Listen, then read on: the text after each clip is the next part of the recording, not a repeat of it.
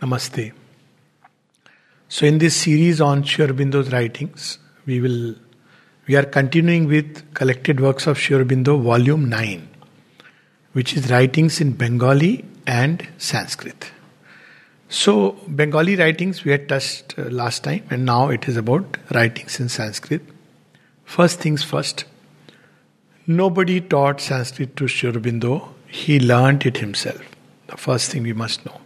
There was no Sanskrit teacher, and the way he learnt it through the original scriptures, he could read Kalidas, Valmiki, Vyas, all these he has read in original and not only he has read and understood, he could see where are the problems, where, where it is Vyas, where there is a change, all these subtleties he could completely comprehend.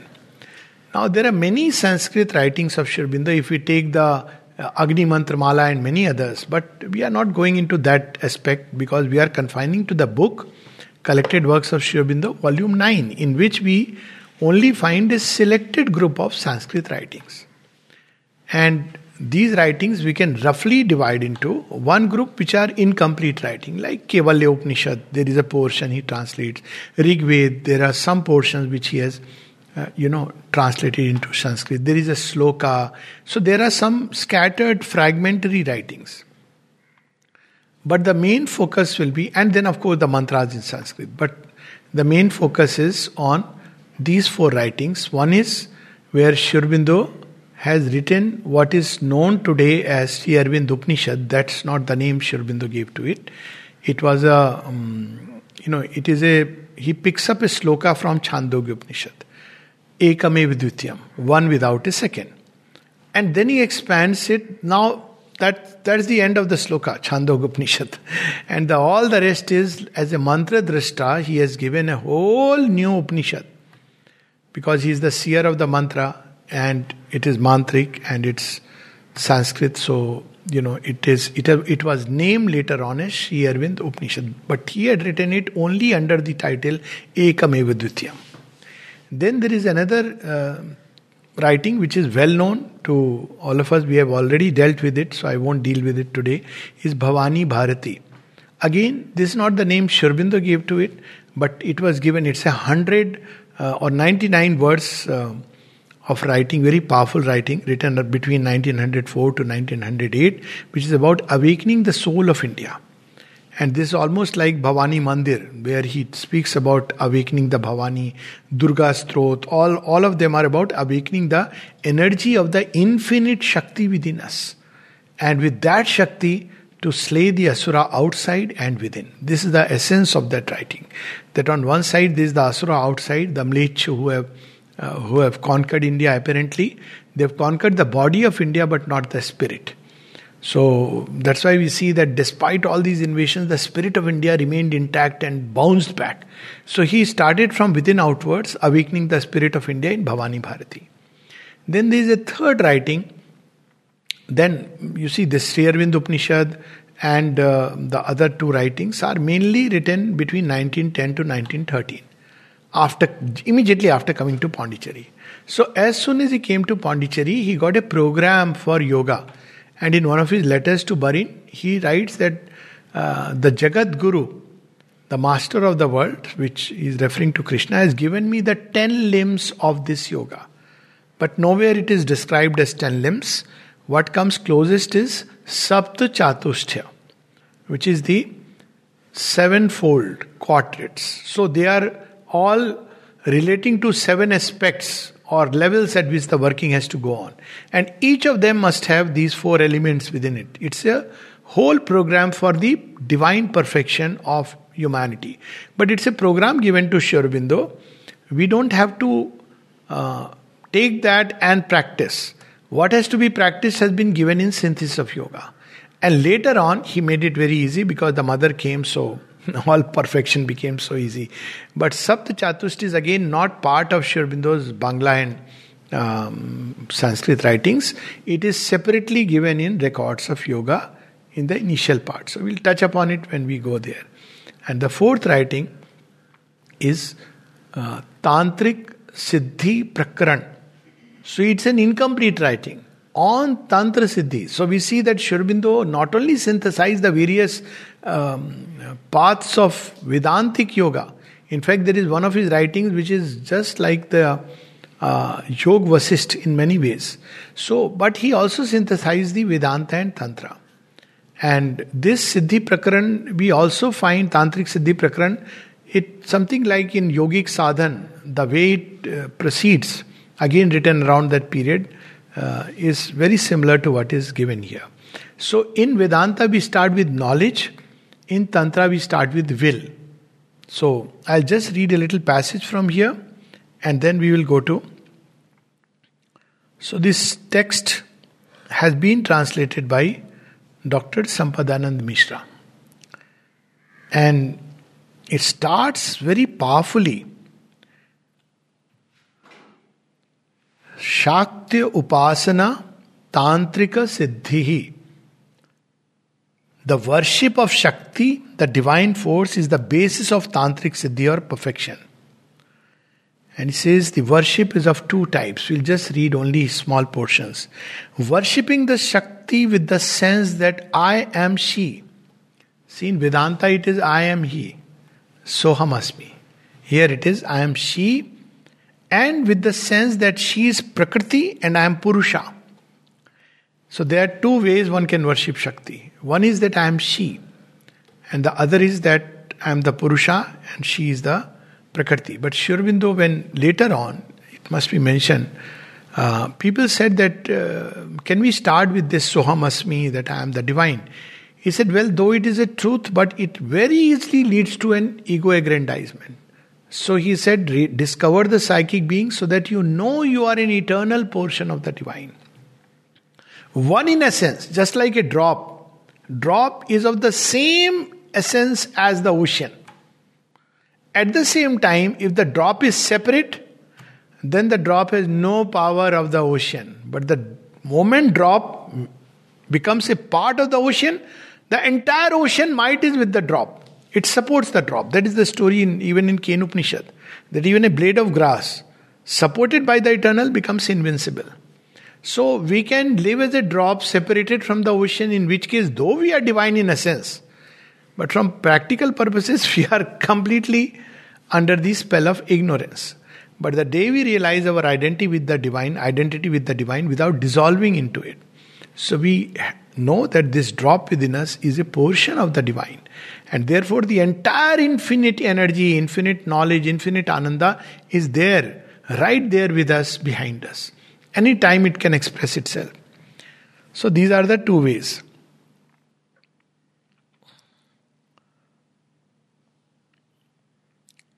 So, he says that the purpose of this is to become the instrument of God. When the sadhana proceeds with the sense of I am she, then it will lead to identification with Kali. When the sadhana proceeds with the sense that I am Purusha and she is Prakriti, then it will lead to the state of the Vibhuti. So we see in Sri Aurobindo's own life there was such a role of Krishna and Kali, and later on such an identification with Kali that he would sign many of his letters with Kali. That's how he would write. So, what is the main principle in all this? The principle means for both of these forms of worship is self surrender. You, you know, whether you take it this way or that way. That is the Shakti worship. Even Shiva has to surrender to Shakti. Krishna has to surrender to Radha. There is no way. Uh, you may be Krishna, but you have to surrender to Radha. I mean, you means uh, take that attitude of soul and nature. Either ways. This sadhana is not mine. How does it start?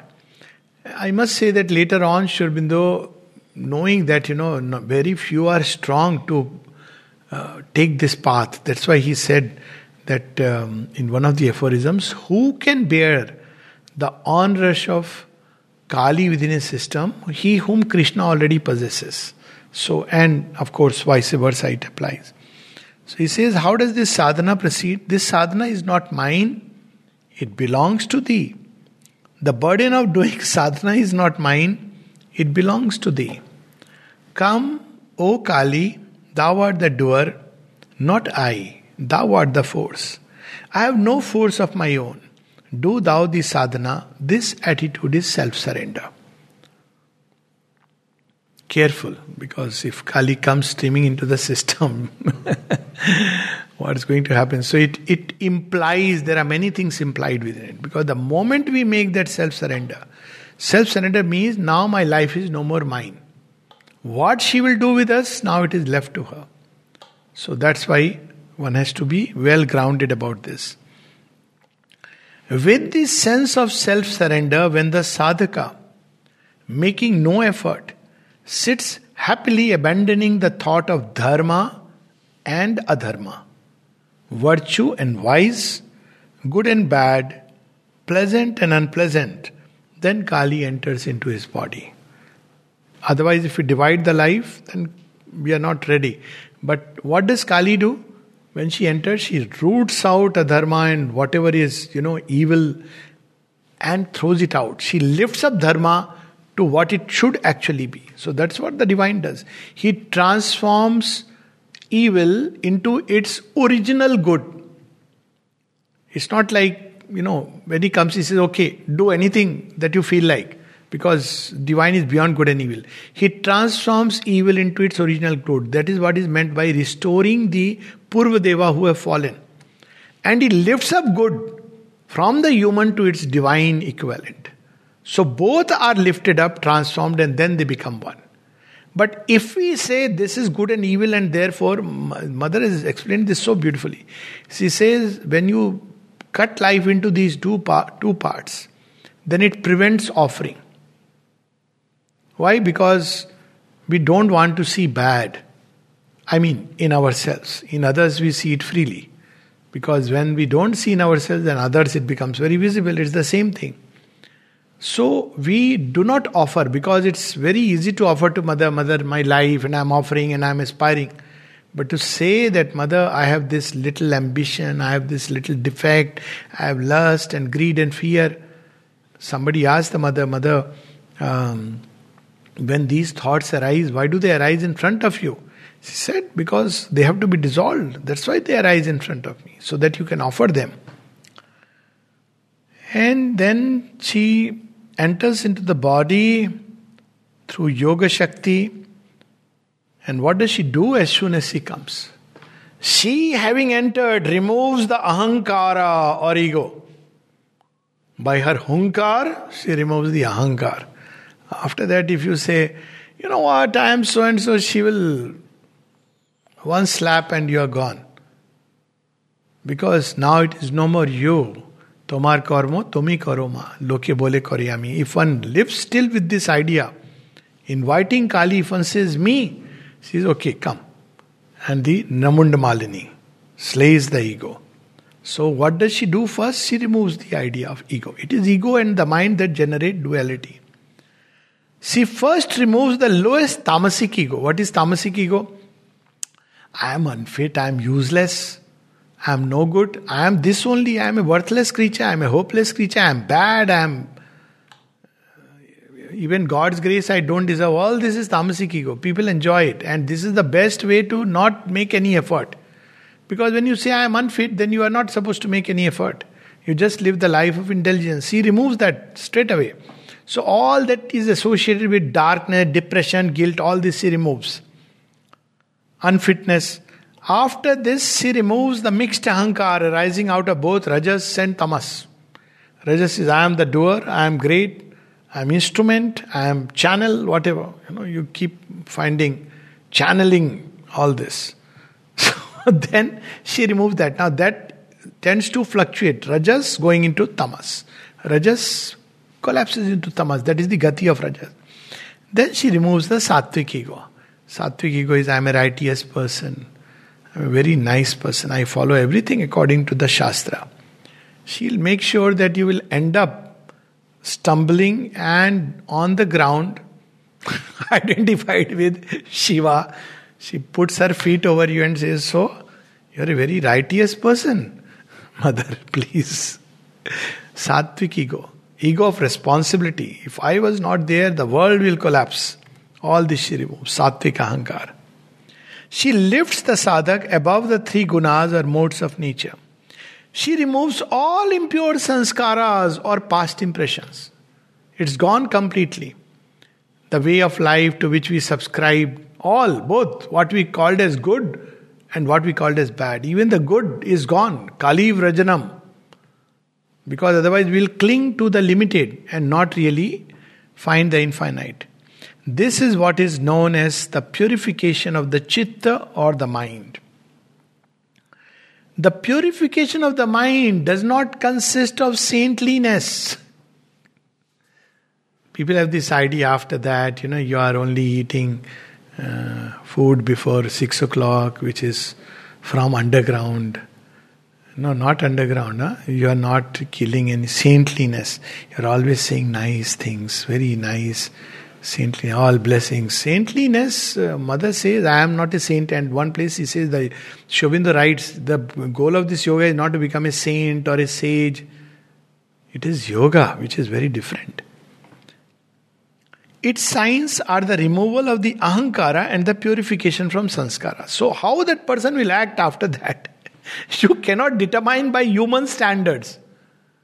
You can't decide, oh, saints have to act in a certain way, the virtuous man a certain way. They are gone. Now, the person is Kali's instrument. This is punya or virtue. This is papa or vice. I shall do this and I shall not do that. This sense of virtue and vice is an obstacle to any siddhi or accomplishment. That's why some of the people don't understand some of the mother's children. Like Pranab Das, suddenly in the playground, when somebody has come, show is arranged, that man has come from outside. Mother is also present. And this man starts, Jadi tamaratma bal prabal. He wants to show how the mind has so many powers. Suddenly Pranab Das gets up and says, Stop this nonsense. And starts walking away. Now everybody, my God. And mother gets up and walks away. Then they don't understand. This is not human behavior.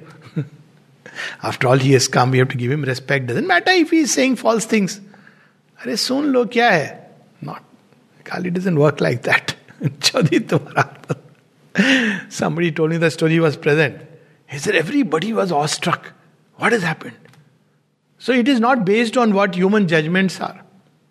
Many people didn't understand why he suddenly stopped people from Auroville to come to the playground. He just said, no, no entry allowed. People couldn't understand. How could he do this? It goes away beyond any human conception. And yet he had his own reason. And very simple and straight reason. I don't want my children to be contaminated by all that. So, what was the contamination during that time? If you see, the mother says they are reproducing like cats and dogs. He didn't want. He said, That idea of freedom I don't. He could say that. Anybody else would say, It's okay, it's all one, same. So now, of course, people have evolved and changed, but at that time, what was required? For it arises out of ignorance, papa and punya. There is no such thing as vice and no such thing as virtue. There is only the will of God which acts according to the inner nature. It uses everything. Duryodhana was used by the divine to to bring together all the you know arrogant kshatriyas to be destroyed. He used even Sahasra Arjun to kill Rishi Jamadagni and his wife so that Parshuram can go about freely. He uses everything. Even Draupadi, this was a question Sri Aurobindo was asked, the dream dialogue with Nirodha. Why did you allow Draupadi's Chirharan? So Sri Aurobindo says, you know, I've been trying to put some intelligence in your head. You don't understand? That incident tipped the balance totally in favor of the Pandavas. How does one understand all this? The tantric whose mind is attached to vice cannot become accomplished, nor can one whose mind is attached to virtue. So here is making qualification. You can't be just indulging in vice saying I'm above vice and virtue. But one whose mind is concentrated on her with a capital H becomes accomplished, he alone is called a tantric. To just the mind to be concentrated on the Divine Mother is the highest tantra. And then he goes on, you know, saying that, you know, to have the feeling, why is it not happening? It must happen today, makes it difficult. That all that he brings out later on. That if you are eager, if you are in haste, because divine will work in his own way. Whatever you may do, The more you try to disturb the workings, the more time it will take. So you have to just learn to surrender. She, having entered into the body of the sadhaka, gives knowledge, gives strength, gives love and bliss. All these things are incomplete and impermanent while the mind is being purified. But they become complete when the purity is established. So they will fluctuate, they will come and go, come and go, till the mind is completely purified. Even that completeness is not Siddhi, but the basis of Siddhi and movement towards Siddhi. The true Siddhi is you, the union with Kali. That is the Sadharmya or identity of nature, which is the basis of the Siddhi. And then he speaks of the four quartets of this Siddhi, everything including what is renunciation. So, again, renunciation does not mean inactivity for that is tamasic, but giving up one's actions to God. One whose intelligence is unattached has an equal mind, not one who abandons action. For inaction is inertia, not equality.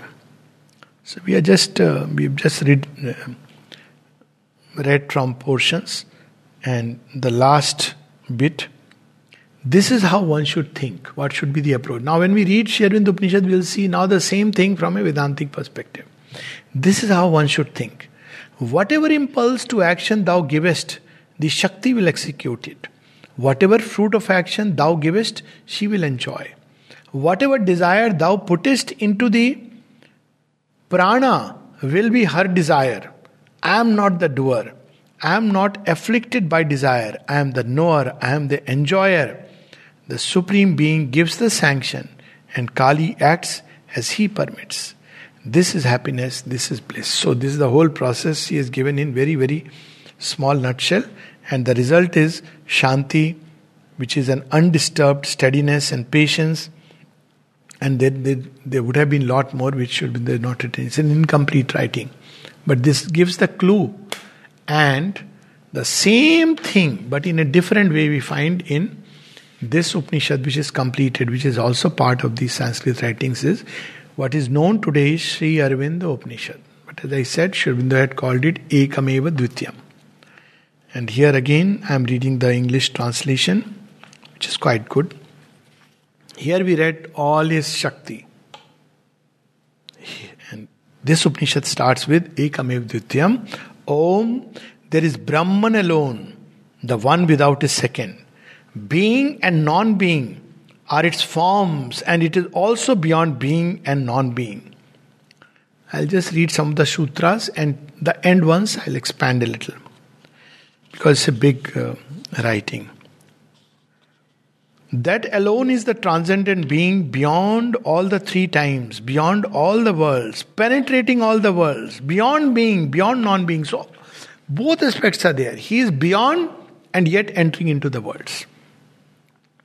He is without quality and supports all qualities. So again, we see there is constantly the fusion. He is beyond qualities and yet he supports all qualities. He has qualities, infinite qualities, and enjoys the state of being without quality. Both are two sides of one reality.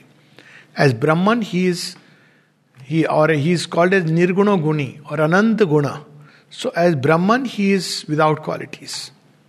And as the being, as Purushottama, Parameshwara, he has all these qualities. So Sagun and Nirgun Brahma and beyond. He is beyond the worlds, yet he holds the worlds. There was one line which um, I wanted to read. Ah, okay, it will come. Where he says that this world is true because it is in established in the Brahman. So this is one of the main thing Jagat api Brahmam Satyam na mithya. So because this world even and he gives a very beautiful example which which follows that this world is real, it is not true. Even the it is not false, it is not an illusion. And then he gives the example of the sun which pours upon water. So when the water is still, you see one light. When the water is moving, then you see that light in multiple, uh, you know, broken reflections. But are the broken reflections of light not true? No, they are also true. Because they are derived from that one light. So those examples he gives us. He himself is neither holder nor held, neither infinite nor finite, neither one nor many, neither formless nor formed, because he is one and single. To those who find it very difficult to understand all this, basically it means don't try to understand, he is beyond all conceptions. the moment you say finite, you have limited him. The moment you say infinite, even that is a limitation. Then what about the finite? Is it different? No. He is both and beyond. So, Mother in one of her prayers says, beyond all human conception. So, he can be known only by experience, that's why. Human mind cannot conceive, it lives in dualities. Even at the highest, it will get into this. It can be either finite or infinite. That's the problem with the, you know, Arya Samaj. How can God take a human body? He is infinite. He is eternal. How can He take a mortal body? देख सखी मोय अचरज आवे, ब्रह्म नादि अनंत अगोचर। सो अब नंद को लाल कहावे are you how can you say that God is become बेटा of Nand son of Nand as a helpless creature he is holding Yashoda माज finger and he is moving around जाके भय डोलत नब धरनी। Out of fear of whom the skies are held in the places and the uh, and all the different different are moving जाके भय डोलत नभ धरणी काल कराल जा से भय खावे. Even death time the destroyer comes and says Naman so he says so Nandlal आज जननी की अंगुरी पकड़कर चलना सिखावे now he is learning how to walk what is this so God becoming all this creation Neti neti jako shruti kave. These Vedas say he's not this, not that. And how come he comes and holds the finger and he's learning to walk? I cannot believe it. But what we cannot believe is the reality of the divine. He's at once all these and much more. This is the basic thing. So, trying to understand the divine by the mind is at one point it becomes impossible. So, is there no way to understand? Yes, there is. That's what yoga tells us by identifying with the divine. That's why in uh, religions where there is no yoga and only a belief system, you see how over a period of time they degenerate, become rigid, dogmatic. Why? Because the true understanding is not there. Whatever has been said has been said from a state of consciousness. In the mind, it becomes something else. Like when the parent says something to the child, child understands it in different way. Like parents say, looking at a child making you know things which are dirty he says don't don't make mess here. So the child picks up the word here. It's okay elsewhere i can make a mess. That's how we understand. So then uh, that's how our understanding of the divine become when we um, base itself on merely a mental belief system. So yoga is the way to understand he, all these are but names, that which is called oneness and that which is called multiplicity, that which is called infinite and that which is called finite. Basically, not to understand the divine through scholarly discussions and seminars. The only way God has ever been understood since time immemorial is through identification for which one has to take the journey not a journey that I take a flight and go and have a seminar where we speak about, you know, supermind. And then, you know, I have a nice lunch and, you know, your name goes, he's spoken supermind. See? What a lovely. That's never the way to find God. Finding God is to become the lowest of the lowly and yet identify with Him, so you'll find Him. There is no other way. It's a fact, there is no other way except to become one with Him. And the only way for that is yoga. At one place, Aurobindo says, mere spread of the idea is not sufficient. We want real yogins. It had shaken me to the core. Long back I had read it. I said, My God, mere spread of the idea is not sufficient. We want real yogins. Of course, even there they go, Oh, I am a yogi. Just because you wear a dhoti and move bare breasted means you are a yogin. This is our conception that something I must imitate. So, so, Om, the triple Brahman. Now, this is, see, all this is Brahman. This is what the Upanishad says. Mundak Upanishad. That it is the fourfold Brahman. Outward, inward, the inmost, and that which exceeds all of them. The Virat, Hiranyagarbha, Pragya, and then there is the Turiya. All these is Brahman. And of course, there is a very interesting understanding of how from that state the world becomes what it is and how they are all connected, but that is a different discussion altogether. Mandukya Upanishad, sorry, not Mundak. Mundak is Mundan. People have only thing understood about the Mundak Upanishad is do the Mundan. So you become a sannyasi.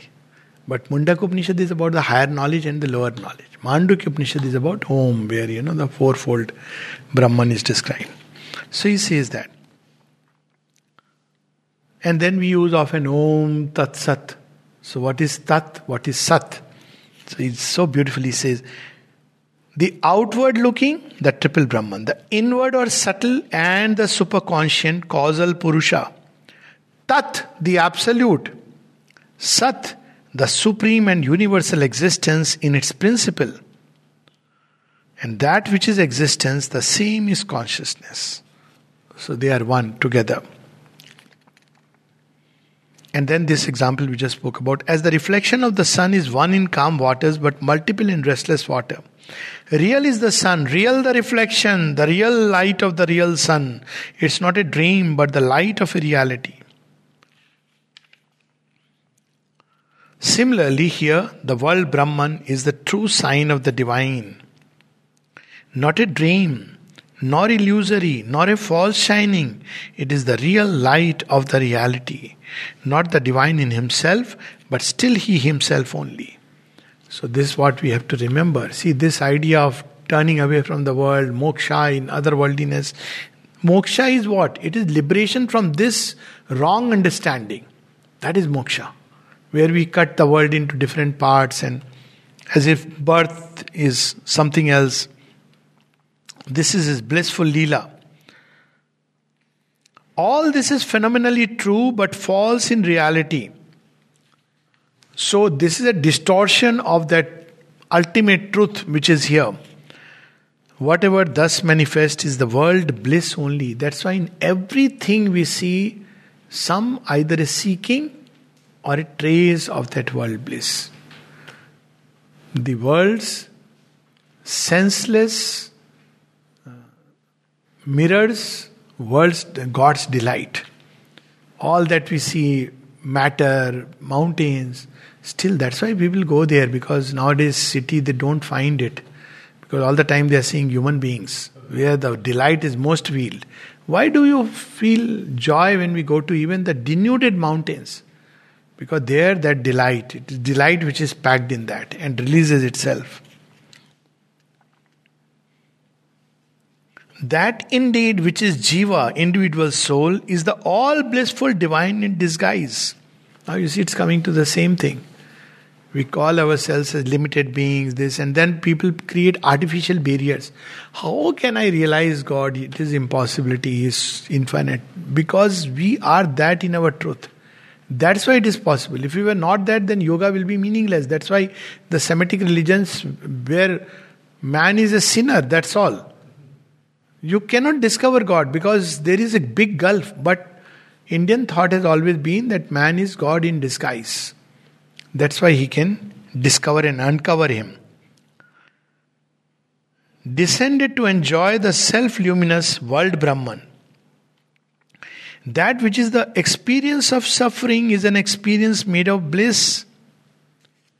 How is it? In suffering, we are seeking for joy. Why do we suffer? Because we feel this joy that I have, no, is not enough because I am seeking for perfect bliss. That creates a sense of suffering.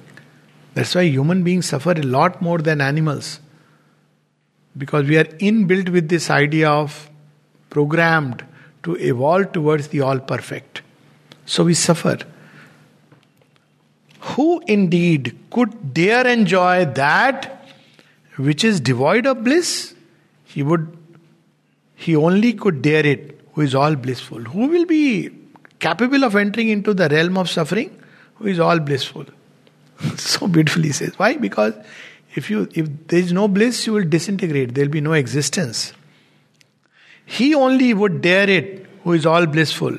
As for him who is devoid of bliss, the whole enjoying, the blissless, would still not enjoy it, would rather perish without bliss. Who can become weak? This also in one of his aphorisms. Who can become weak? He only can, who is all powerful. So this why this God has become the all powerful has become insensible, seemingly weak, in the helplessness of a child. Why? Because within the child who is helpless, seemingly helpless, is the seed of a seer and a king. That's why he becomes it, so that he can retrace it and fulfill this world in outwardness. So, what is ignorance? Ignorance is the root of this idea that I am but finite and therefore incapable, weak and sorrowful. Useless creature, I am weak, what can I do? But Mother and Sri make it practical. Yes, you cannot achieve anything by your own effort, but by the Divine Mother you can do it. So, this idea that I am weak, incapable, this is ignorance. This is the seed of sin. When people feel this way, then they try devious means to have their little pound of joy. So they feel they are weak, incapable. But the day people realize that we are nothing else but portions of that Brahman, one in essence,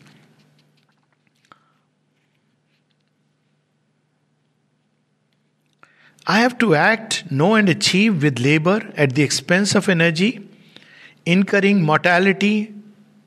Thou art that, I am this, that which thou art, I am not, that which is good for thee is bad for me, I lose by that by which thou gainest.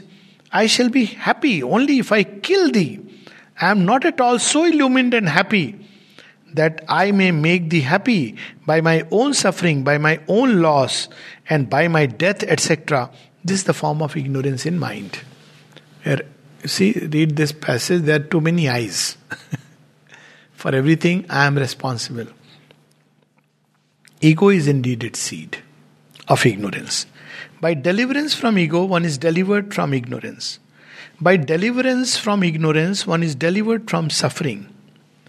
Knowing that I am all blissful, He am I, I am one, I am infinite, I am all one, becomes all blissful, one becomes a being of bliss. This is what is given in Vedanta. That's what we read in Tantric Prakran. I am Kali.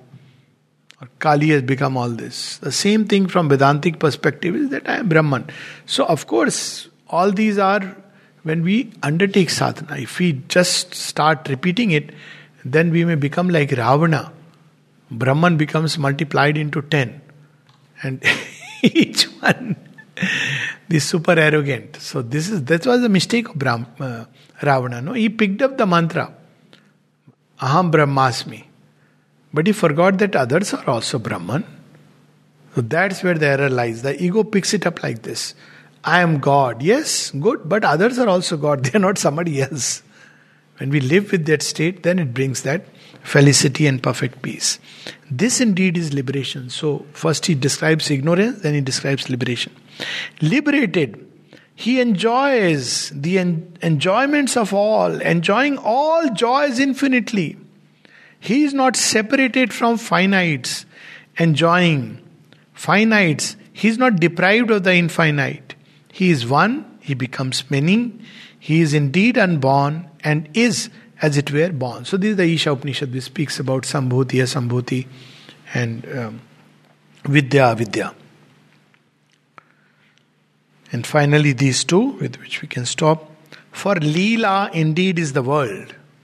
What is the purpose? It is Leela. Now, of course, Aurobindo has brought in that dimension that this Leela is going where?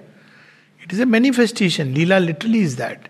It's not Leela like a she she's enjoying when we are suffering. It's not meant like that. That's how we take it. Leela is the manifestation of the divine. Maya is his power, not some mysterious thing which came and veiled us. So, Leela is the manifestation of the divine. So, what is at the root of the Leela is the all blissful. So, its end will be all blissful. What happens in the middle? In the middle, we have thodi khushi, thoda gum. Because we have half the joy. So, along with half the joy, there is half the sorrow.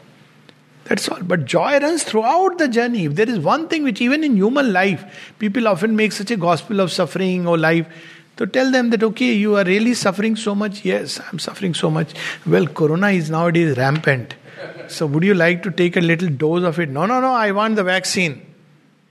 Why? Because inbuilt, programmed within us, this idea of the all blissful. Because we are meant for that. Even that, if you look at just one human life, any human life randomly, even the life of the gypsy and the vagabond, right below my this thing, and you can see it.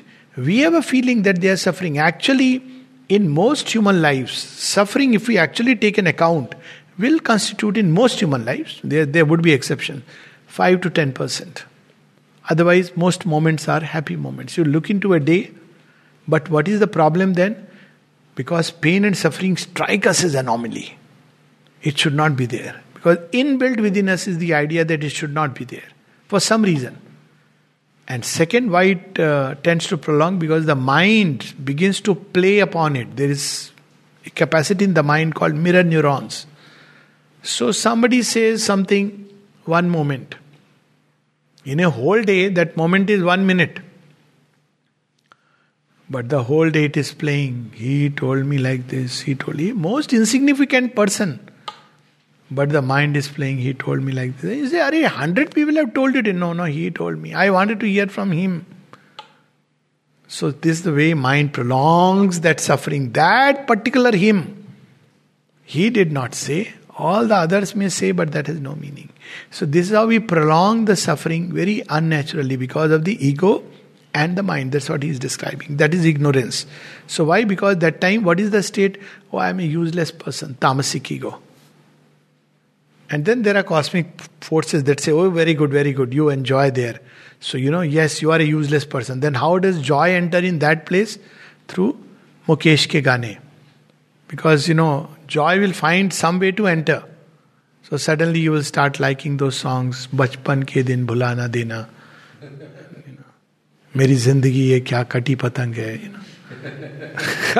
know because that is Kishore Kumar sorry so any the point is you joy will find its way and you see people enjoy it it's not जो it's not just it's so strange that if you tell them that okay listen to happy song no no no right now I I don't want to listen so what you want to put Mukesh के गाने joy find its place even from the most dark realm. That is how tamasic ego operates. But otherwise, it's lila. And if we understand lila, then we automatically understand today it is this, tomorrow it will change, it will grow, evolve. Everything is because it's a divine impulsion. It's not me or mine who is running the world. Show. He will change. There will be better appearances, better things to come. He has become playful for joy. Sometimes Krishna pushes us into the ditch. And if you are a bad sportsman, then you will cry, Why did you do it? After that, he also becomes serious. He puts his hand, says, Okay, come out. No, I won't touch your hand. I don't believe you. You don't exist. Play. Play with Krishna. Play with the divine.